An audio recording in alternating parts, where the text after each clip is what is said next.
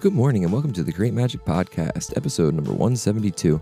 I hope that Tuesday is finding y'all well. This is a daily podcast where I talk about the artwork I make and post over on my website and Instagram, both linked below. Today we have a acorn friend making another appearance, and this time he's got his magic leaf wand walking through the cosmos with a loving little ghost friend in the corner and a happy UFO in the upper corner. It says, The imaginal is not imaginary.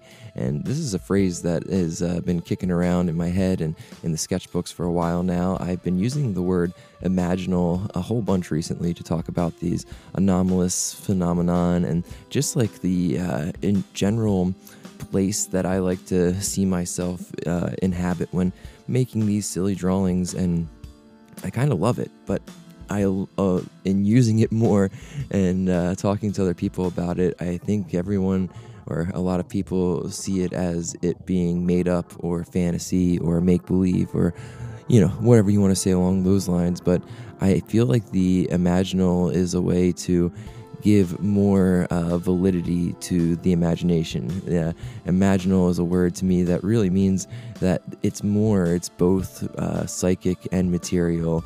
And that's kind of why I love applying it to not just paranormal and anomalous weirdo stuff, but also just the, the art I make and the way that I live in general is this combination of both um, imagination and material reality and the two kind of need each other in my brain and it's just another instance of dichotomy creating magic and i think that's kind of what humans are somehow is just this big ball of dichotomies uh, constantly contradicting itself and there's something that is extra special about those contradictions.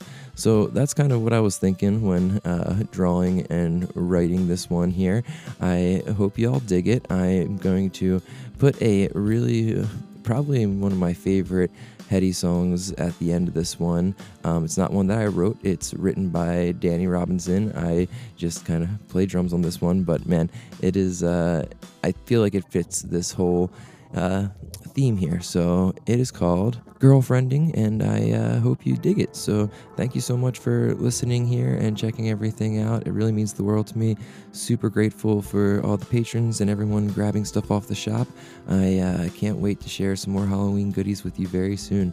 Thanks for being the best. Enjoy your day, and I'll talk to you tomorrow. Bye.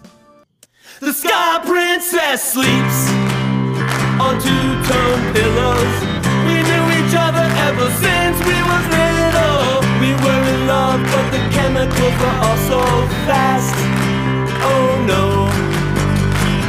out of my book, The Sayings of Buddha. I lent her my diamond sutra. Now every neon and rerun's tearing me